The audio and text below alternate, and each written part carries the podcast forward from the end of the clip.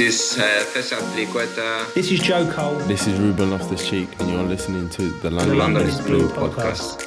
All right, Chelsea fans, welcome back to another episode of the London is Blue podcast. As always, your host, Brandon Joe, my co-host, Dan. Nick, still on vacation, enjoying his time in Mexico. But, uh, Dan, we've got a Matt Law's special. Great timing after our second leg against Spurs. As we all know, Matt covering Tottenham much more closely in the last couple years. So uh, this would be a, a professional Matt Law derby, you could say. Well, Yeah, we, yeah, we planned good. this, right? You know, we, uh, we were going to do it last week, but now we got the full experience of uh, putting Tottenham in their place to, to bring you in for. I think this is great. Yeah, I mean, you really did as well because I, I, I've got to say I didn't actually think Chelsea were very good last night, and yet they were comfortable. Agreed.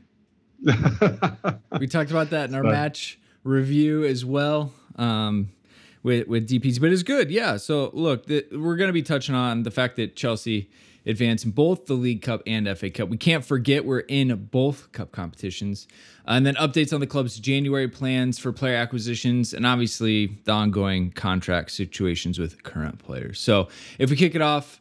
Uh, to you know, Dan again, Chelsea rounding into form. It was a tough, pretty much December for the club. Uh, we were kind of limping into the new year. All of a sudden, we've gotten some results in advancing the cup competitions. I think us as Chelsea fans starting to get a little bit of confidence again in the squad. Yeah, I think the confidence is key, and, and you know, I think Matt, uh, you know, I think as you said it, you know, maybe Chelsea were better in the the first half of the of the first match, uh, and then had an opportunity to go a little bit on cruise control against the Tottenham side that really just don't resemble something that we've come to know from Antonio Conte, which is a side that likes to make you suffer. Uh, it's more like making the supporters of Tottenham suffer. yeah, I mean, look, the, the gap, the gap's startling now between those two squads. I mean, I, I looked at the benches before the game, and the benches were just incomparable. You know, it was ridiculous. You know, you, you guys had quite a few of your stars on the bench. You know, Thiago Silva and N'Golo Kante, and there was just nothing on their bench. And your bench was worth sort of north of 200 million, and that's including an academy graduate. It's including Marcus Bettinelli. Um, it, the, the golfing class was just ridiculous. And like I say, the second leg, I actually thought Chelsea were were worse than average. I really didn't think they're particularly good at all for most of the game, and yet it, it was cruise control. And the, the first leg, Chelsea should have really put it out of sight. It should have been, you know, gone after the first leg. So, yeah, the gap's massive. You could see that that Conte knows the gap's massive, and it's been quite dispiriting for him. I think. I think it's been quite a shock for him. I think from the outside, he he maybe thought that Tottenham weren't at the level, but were a bit closer than than what they are. And I think it's been a real wake up call for him these these two Chelsea games. I mean, funnily enough, Tottenham actually did quite well against Liverpool in the league and, and drew the game and, and should have won the the game. But against Chelsea, it's just really brought it home, and it's been the, the sort of toughest of toughest of lessons for for Conte. So you know, we talked about it a little bit, but it, I, I was kind of surprised. Well, how about this? I think Spurs didn't force Chelsea to be better on the day, right? We were going in up two nothing in the second leg, and Spurs just didn't seem to have the urgency. So I think Chelsea just kind of sat back and waited, and it didn't really come. But I mean, in possession, we had 89% pass accuracy, but it seemed like we were a little bit sloppy or just not really like up to go bury them. Uh, the the back goal scored by Rudiger. But do you think it's an accumulation of it's been a long six weeks. Uh, we've had a lot of injuries, a lot of minutes on players. Um, because Tuchel post match said unacceptable, hundred percent, hundred percent of the time. Yeah, yeah, yeah. Tuchel wasn't happy. I was watching him on the bench a lot, and he was he was screaming at Mason Mount in particular a lot. He had a bee in his bonnet on Mason Mount last night. There's, it's actually funny with Tuchel. The, the more I watch him, there usually be one player in a game who really who really gets it. And last night was Mason's turn, and he was really getting it.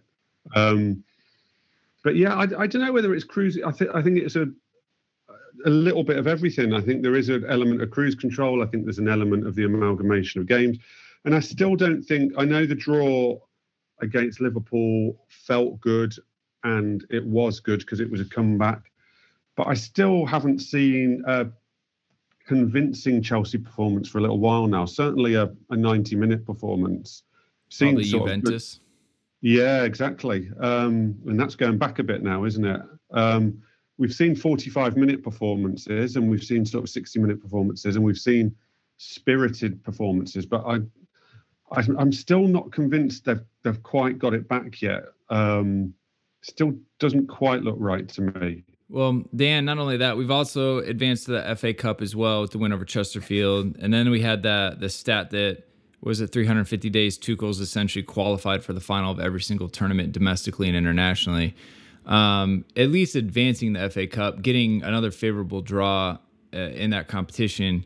Uh, a little bit of the cup momentum, I think, is is starting to take place well, it's rarefied Chelsea air that he's uh, breathing in at this point, uh, compared to uh, managers who have not had uh, even a similar success across uh, kind of multi-year campaigns or uh, don't make it that long because Roman Abramovich is unhappy with it. And so, I mean, I think to that point, Matt, I, I just I'm continue to be impressed by Tuchel's management in the single or double elimination type fixtures. And to me, I think that's what probably, you know, where the league is very challenging because of City's dominance and, you know, these, you know, FA Cup, League Cup, Club World Cup, um, even the Champions League.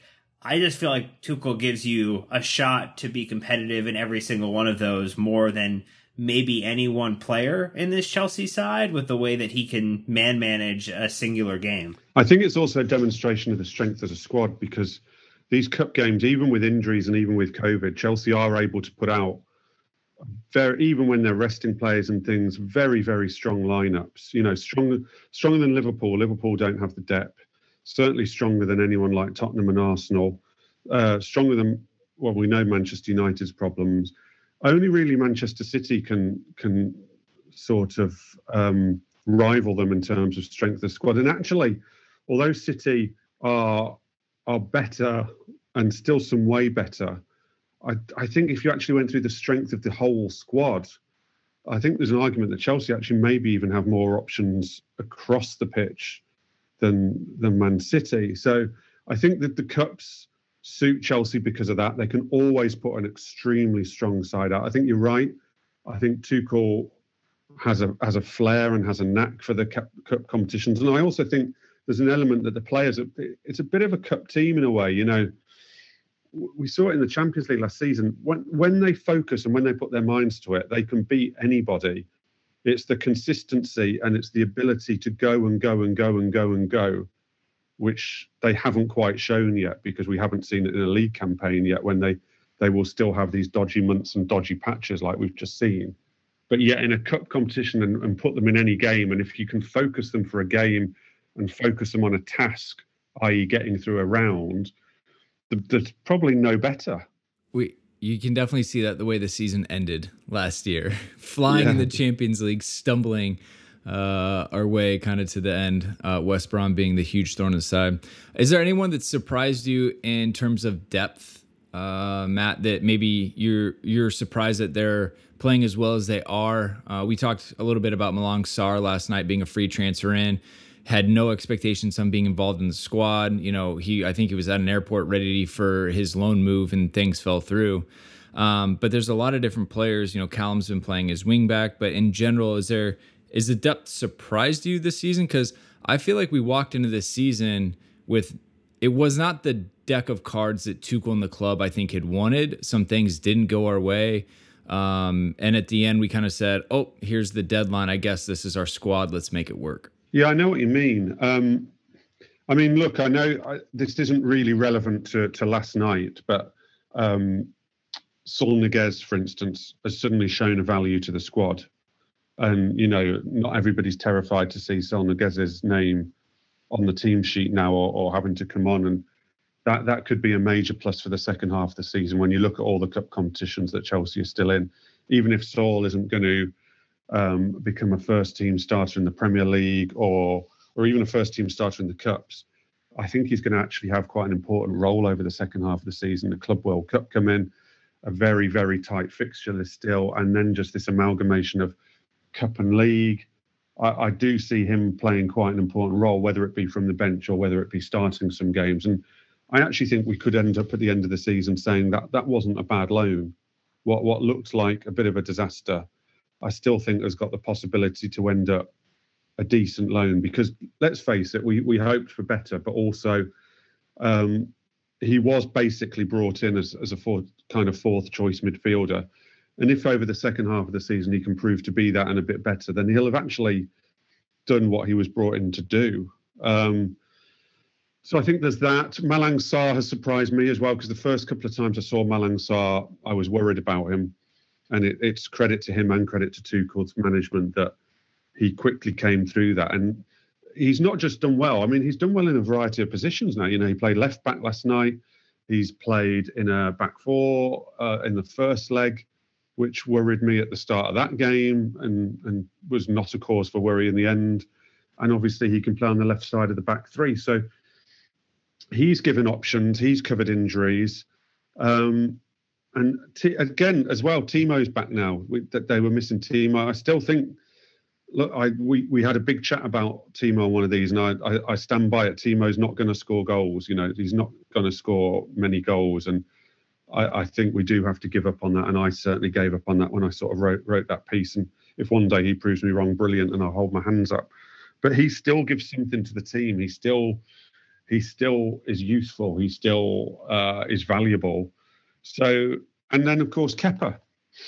Kepa's come in and you know, touchwood so far I know it was a little bit hairy on the on the Kane goal that was disallowed last night, um, but Kepa's come in and it's not sent shivers through people. It's not the defence hasn't fallen apart as a result because they look worried and and whatnot. And and again, testament to, to Tuchel's management. So yeah, I think there's there's a lot of encouraging squad signs there. Well, uh, Dan, we can add one to the depth chart. Thiago Silva extending his contract, so we might as well look at what business has already been done by the club. Uh, and Benjamin Button of football, as Tuchel put it, it, will be with us another year, and thankfully he'll bring Belle and the family because they are wonderful.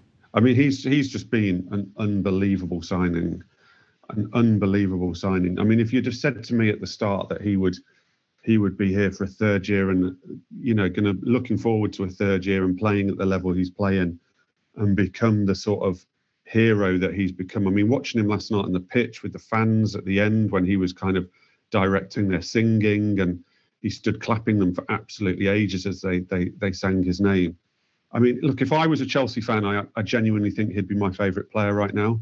I think i would absolutely love him he he would just be someone I I idolized. I think if I was an actual supporter, um, uh, unbelievable, unbelievable signing, unbelievable person to have around, unbelievable player.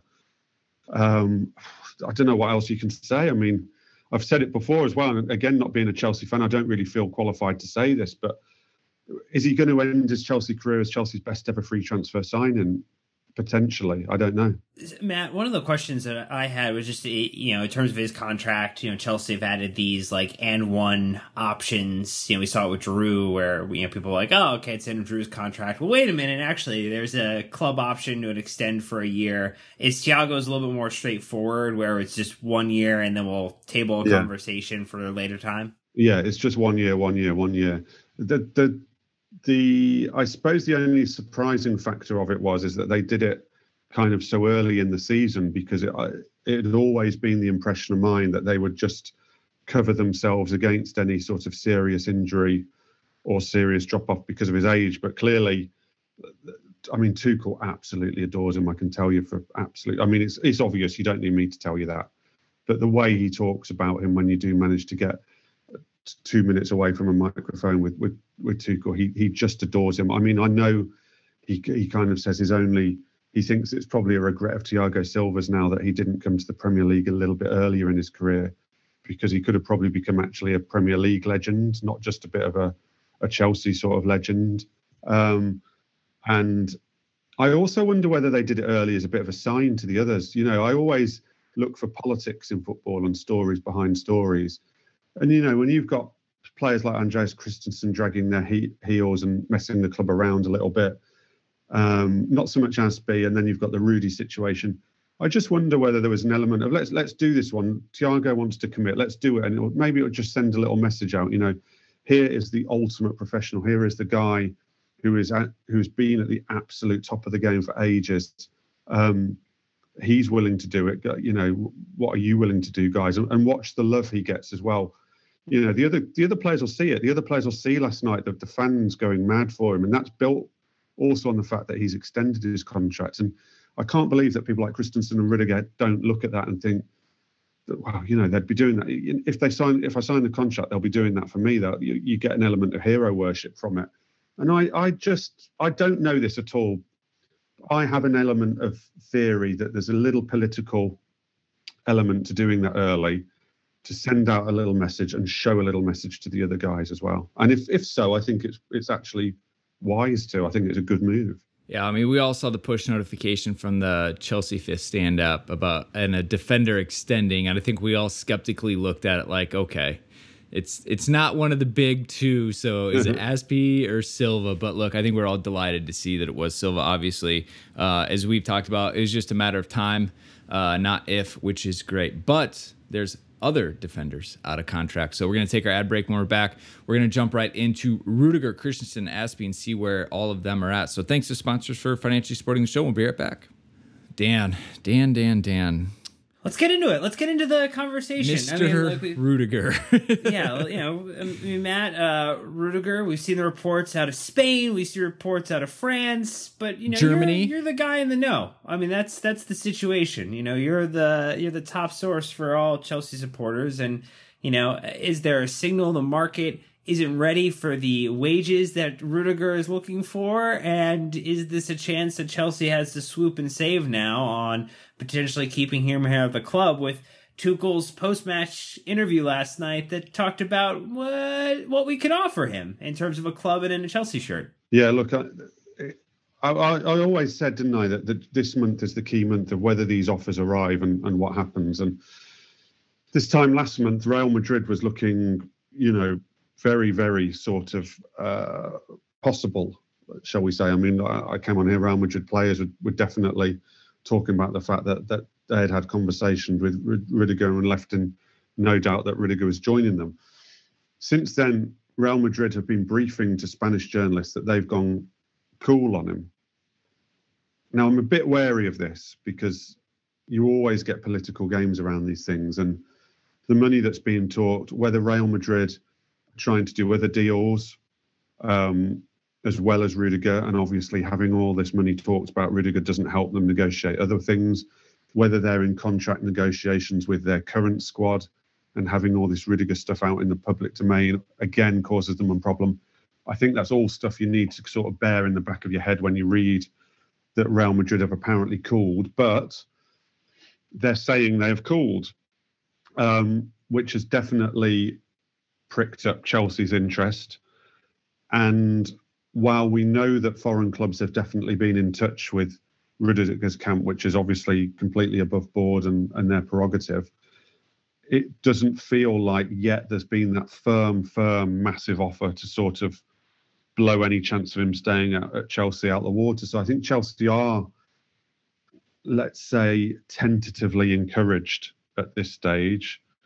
Um, I do think there'll be a bit of back and forth here. I think we'll have stories that oh, it's coming close to Chelsea's way. And then I think we'll probably have stories that it's going further away from Chelsea and it might come back in. But the offers I don't think are quite there yet. And that, that gives Chelsea a glimmer of hope for sure.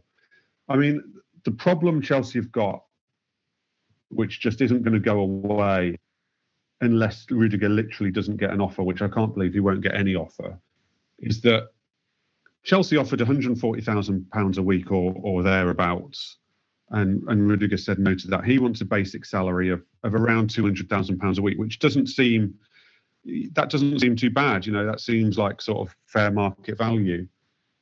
The the difficulty is this signing on fee business. You know, if he moves to another club, he'll get a signing on fee that's so huge that will actually end up. And these signing on fees are paid within a wage. They're not just, you know, a player isn't just given 40 million euros or 30 million euros it goes onto his wage. So that's how they calculate it. So with the signing on fee, those wages as a weekly wage will look more like somewhere near £400,000 a week. That's the part Chelsea have got a problem on because it's highly irregular for a club to pay a player they already have to sign a new contract a signing on fee anywhere near that level. They might give them a loyalty bonus, but loyalty bonuses are generally absolutely nowhere near the figures we're talking about that that Rudiger could could earn on a signing on bonus. Now, I would imagine Rudiger's demands from other clubs would be bigger than they are from Chelsea. So, but it's also his last chance to earn one of these sort of huge paydays. So to get it over the line, Chelsea are going to have to do something creative on that because I can't see him just giving it up completely. That's that's where the issue lies. The basic salary, I don't think, is the issue. I think the the signing on fees are the issue. But yes, I, I think Ch- Chelsea have taken some encouragement uh, from the fact that that Real Madrid have seemed to have taken a little step back, and there doesn't seem to be that that thing on the table that Rudiger's camp have been able to go to Chelsea and say, "We've got this, and unless you match this, it's not happening." I mean, he's gone from strength to strength, you know, from month to month. Uh, love scoring against Tottenham. Um, but we'll kind of see. I mean, I think we're just kind of waiting for it to shake out. Um, Do you know what? Just to just to interrupt on that, sorry. One thing that I think will will work in his favour and might might persuade Chelsea to go a little bit higher than they were maybe willing to go is um, his comfort in a back four. I know he hasn't been tested that much against against Tottenham in the back four, but that's always been a little sort of doubt at the back of my mind. Is he is he a specialist left-sided centre back in a back three? Is is he so specialist that you can't pay the ridiculous money because he's literally a one position player?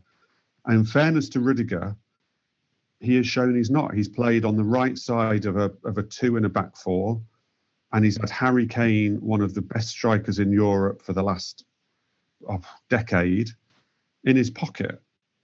So that is another string to Rudiger's bow and another string to his negotiating position. But I would also have thought Chelsea would maybe look at that and think, okay, maybe he's worth a little bit more than than perhaps what we were thinking, because maybe this isn't just a guy who's only here for one system and one position. That and did those Tottenham games, I think, are actually quite key for Rudiger in improving that. And it's, it's good for Chelsea. You know, Chelsea played a back four three times under Tuchel and not conceded a goal. I think the big concern too is just like if you have to bring in a replacement, there's going to be a significant drop off, and it's not to their fault. Whoever comes in, it's just he has such a stranglehold and is so comfortable and is playing so well that it. I think I think it's just a, a FOMO thing, you know, with Chelsea fans right now. It's like, man, if Rudiger leaves, like. I don't know if we can get someone back at, at that level right now. You know, you could say the tackle was a little rash last night that um, was just outside the box, you know. But other than that, he's really not putting a foot wrong. Um, and his he's getting involved in the attack as well. So again, he's just super well rounded, super involved. Um, so the gist what is. I, what I would say, and I know, please don't let people think that I'm comparing him to these guys as a man, as a player. But we've seen plenty of instances at lots of different clubs. We've seen it with Willian at Chelsea. We've seen it with Ozil at Arsenal. We've seen it at Aubameyang recently at Arsenal, where when you're in the eye of the storm with with a contract situation with a player playing well, who's a big player at the club, it can seem impossible to do anything but give the player what they want. And there's been a lot of examples where history has shown it not always to be the correct decision. Mm-hmm. And, and that's why I think this kind of FOMO and this sometimes hysteria of all the clubs finished or Marina's this and Marina's that if they don't get this deal done. You've got to just pay him what he wants. You've got to take everything into consideration. Like I say, I, I want to stress that I'm not comparing him to Aubameyang. I'm not comparing him to Ozil or Willian. You know, it, everybody's different. But if you think the eye of those storms, and I've covered those stories closely, even though I don't cover Arsenal closely, I covered the Aubameyang story closely. If you'd have said to a single Arsenal fan, the best thing to do is not give Aubameyang that contract, they would have ripped your head off and you would be castigated as an absolute fool. And yet here we are, sort of however long gone, and it's proven to have been a terrible decision. And similarly, Willian, and I've been back to this on the Rudiger point before, the, the year Willian went, it, it, everybody thought it was a poor decision on Chelsea's part not to get that done. So the eye it's hard sometimes to see the bigger picture, the eye of the storm. Yes, you might lose out in the short term. Yes, it's hard to see how they could find anybody who could come in and immediately play at the Rudiger, level Rudiger's playing.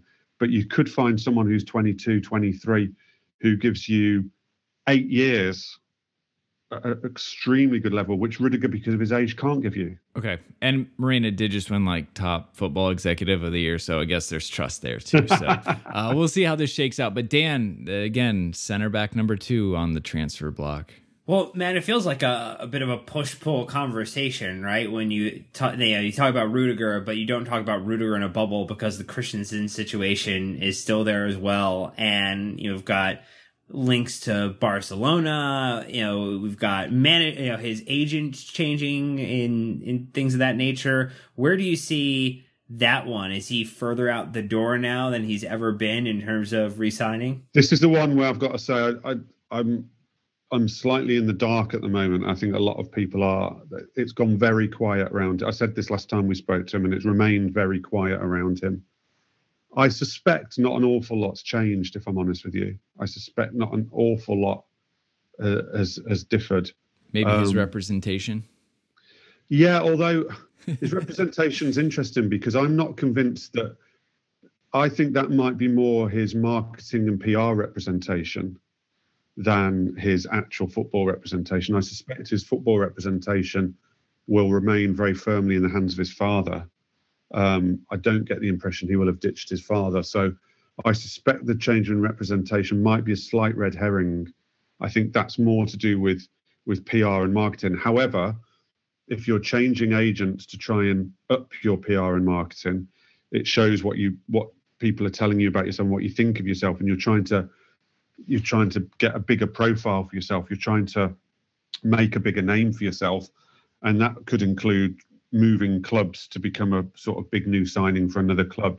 That's just speculation, but the, the one thing that you can be sure on is the club still can't be impressed by him and his representatives because you know he was he was close to signing twice. to put pressure on him. It doesn't seem to have worked. He might still sign, but it's gone very quiet, very very quiet. You know, the the other one then is you know to round out our our center back conversation is as Azpilicueta as well. You know, he's uh, gotten increased minutes with Reece James being out injured, um, but also running down the clock there as well. Uh, is there a cash strap side that you know if that's looking to bring him in on a, a free and offer him a, one of those wage packages you're talking about, or is it something where he's now seeing that there's an opportunity to be involved and get some football in and might not want to destabilize his life. Uh, look, I'm told the interest from Barcelona and Atletico Madrid is is legitimate. Um, and that there is interest from those clubs, and those are two clubs who, who could be in the mix. I'm I'm also told that no decision on Azpi from Azpi's side has been made. That it's still very very 50-50 in terms of what he will decide to do. I think he will give it a bit longer. He had a spell out the team where he was sitting on the bench a lot, where obviously a lot of stories started to then pop up that maybe he was deciding he would go. But of course, Reece James's injury has brought and, and other injuries has brought him right back into that team again. He's looking forward to another final with the club. It, you know, he could finish this season on an amazing high still. But I am assured that nothing's nothing's actually sort of edging each way or the other way. I think Azpi's just taking things as they come at the moment. The only thing I do know for sure is that the Barcelona and Atletico Madrid interest in him is legitimate, um, and he would suit both of those clubs. I would be surprised with Azpilicueta if it became a financial decision. Um, I think it's more likely to be a lifestyle and playing decision. I think Chelsea's problem could be that a Barcelona or Atletico Madrid, because the Spanish league's a bit slower and because they can pick him up on a free transfer, might be willing to give him a three year contract. I, I can't see Chelsea giving him a three year contract, maybe one with an option or a push two because he's been such an incredible servant. I can't see Chelsea giving him a three year contract. And obviously, if he gets to the end of two years at Chelsea, he probably won't have options like Barcelona and Atletico Madrid knocking on the door at that stage. I think that's where the issue may lie with Chelsea. But like I said, I would stress that I'm I'm told nothing is is decided on Azpi, um, but he will have options. He will have good options. You know, it- it's Chelsea or another very top club. And like I said, the lifestyle will come into it too. You know, he is. I don't need to tell everyone he is Spanish. He he, you know, and ending his career at Barcelona or Atletico Madrid in, in and moving back to Spain at, at some stage could could be appealing to him. even though we all assume he's so well uh, acclimated to London with his his language, and, I'm sure you know how much he's been in the city. He's been here a long time, so it, it'll be sad if it comes to an end. Uh, but as we always have outgoings, we're always looking at incomings as well. And you know, Chilwell being the biggest injury, now Reece being out for you know at least a short period. Uh, it seems like obviously a lot of a lot of eyes on the wing back, specifically the le- the left side, and Emerson Palmieri coming back or signing someone like Dest or whatever, um, or maybe a generalist like Dest. Um, but I tell you what, we won't do, Matt, is we won't sign Digne. Luca Digne snapped up off the list thanks to your Villa. Busy January for Villa, we should say. Yeah, busy, bit expensive January for Villa, and they're not necessarily finished yet. It'll be very interesting to see how that shakes down. Uh, with with these signings, I'd quite like some results because we're down in 14th at the moment. All of a sudden, I mean, we're we're still within touching distance of kind of eighth, where I'd like us to see a ninth or eighth or something. So I'd like some results. But this is not a Villa podcast, so let's not dwell on Villa. Um, yeah, look, I, I reported. I, I think I put it on Twitter actually last week that the club had decided last week, having ummed and ahed about it and, and looked at the pros and cons of Digne, they decided that uh, ideally they won't spend significant money on any left back or sign any left back permanently, certainly to start with, because that would mean that come the summer they have five left backs on the books, which is just ridiculous. Let's face it, it's a ri- ridiculous situation that would put them in um, to be playing the, the wages of five different left backs. So if, if if they're to bring one in from the outside, I think they'd try and do a loan because it then gives them the opportunity to shuffle things around in the summer and have an acceptable number of left backs at the club. Even if that loan comes with an ob- obligation or option to buy, it still gives them the time to trade around the loan uh, without just having the bodies and the salaries in. So it became clear, sort of Thursday, I'd say Thursday last week, probably that Digne to Chelsea just wasn't going to happen. Um, it also was was clear for a while that the the number one choice would be to bring back Emerson. They've had a couple of goes at that. Lyon, I'm told the player would would be open to coming back. Um, I don't think there's a problem from the players, and that's not to say he's knocking down Lyon's door asking to leave, but I don't think there's a problem from the players' end. I don't think there's a reticence from the players' end. I think Lyon are the difficulty here. Um, he's been a key player for them. Um, that I think Chelsea are looking at options again now. I think they've they've had a couple of goes on Emerson. They'll probably look at options, and they might well end up going back on Emerson and trying again. You know, clearly it's going to cost them some sort of compensation fee if they bring him back. Um, and then it's whether they they actually move on. I'm told Barcelona are willing to loan Dest, which is interesting because obviously he can cover two positions. He's young as well. He would look like someone who, even when everyone's fit, could have a role in the squad as, as someone who can fulfill different positions. Who's only 21, uh, who could come on a loan with an obligation or an option, depending on how he did. That looks like an interesting possibility. I'm sure there are some they're looking at that I don't know of at the moment, who they might be able to loan in.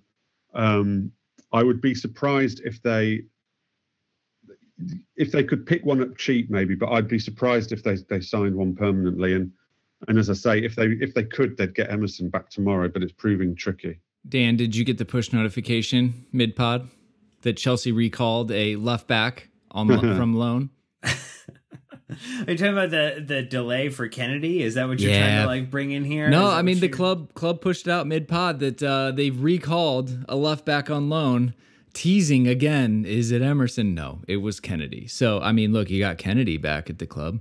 No, I'm told Kennedy's not come back to to take up a place, and I think Kennedy, if he comes back, is um is to go elsewhere. Exactly. Um, the, the thing I thought with Kennedy, I thought laterally on this. I thought, is Kennedy coming back to be loaned To to, go Lyon, Lyon? to help Exactly. Emerson coming back? And I was told, no, that's that's not the That'd case. been too easy.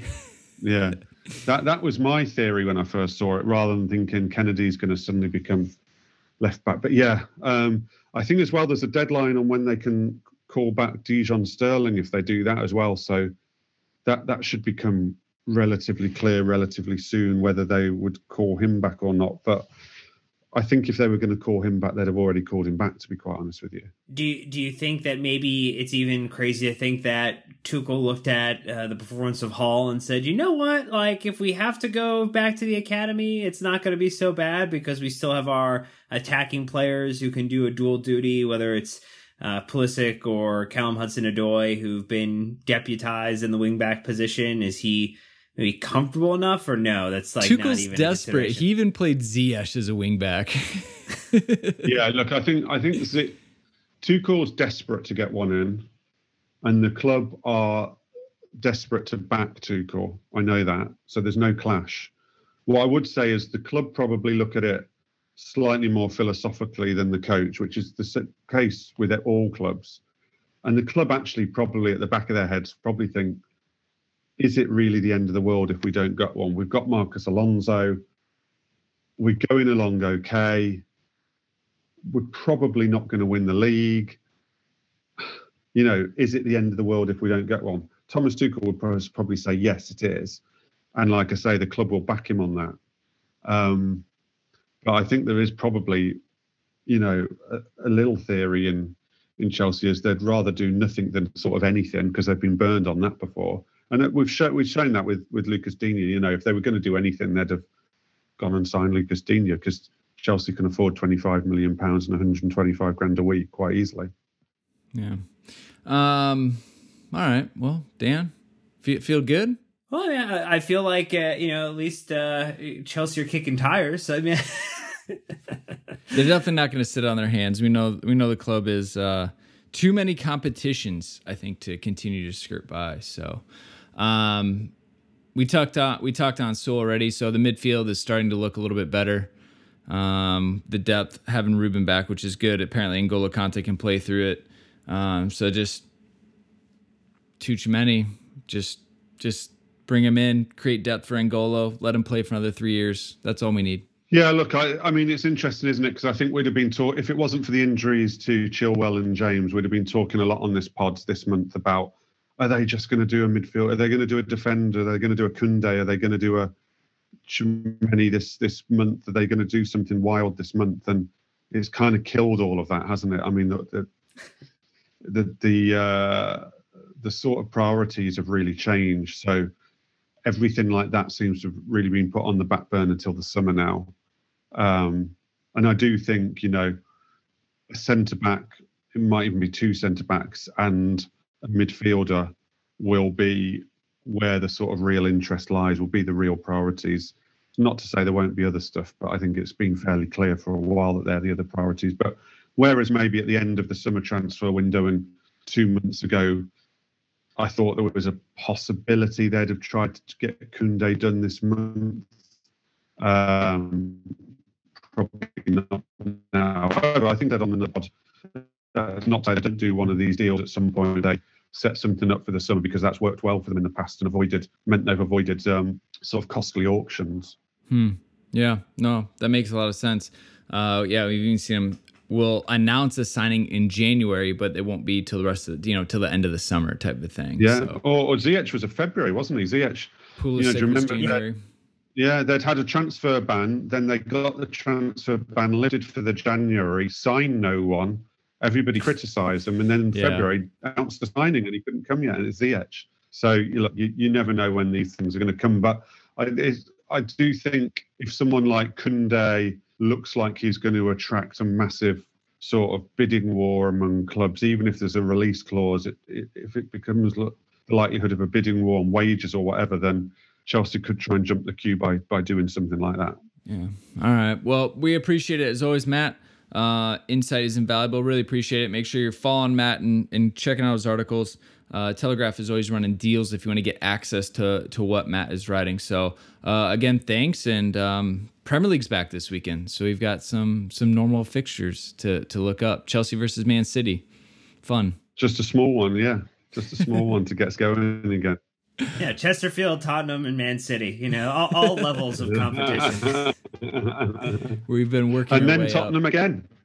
Yep. Yeah, and then Tottenham again. That'll be. I mean, that it's a tasty couple of weeks. It really is. It's, it's a good couple of weeks. I'll, I'll enjoy it for sure. And Tuchel's one year anniversary is nearly upon us as well. That's right. Yep. Uh, big, big milestones. Well, all right. Uh, we'll be back after the Man City uh, match with a review as always. Nick will be back as well by then. So again, uh, shout out to Matt for all the help. Uh, but we'll be back after Man City again. Check your calendars. Don't miss it. So until next time, Chelsea fans, you know what to do. Keep the blue flag flying high.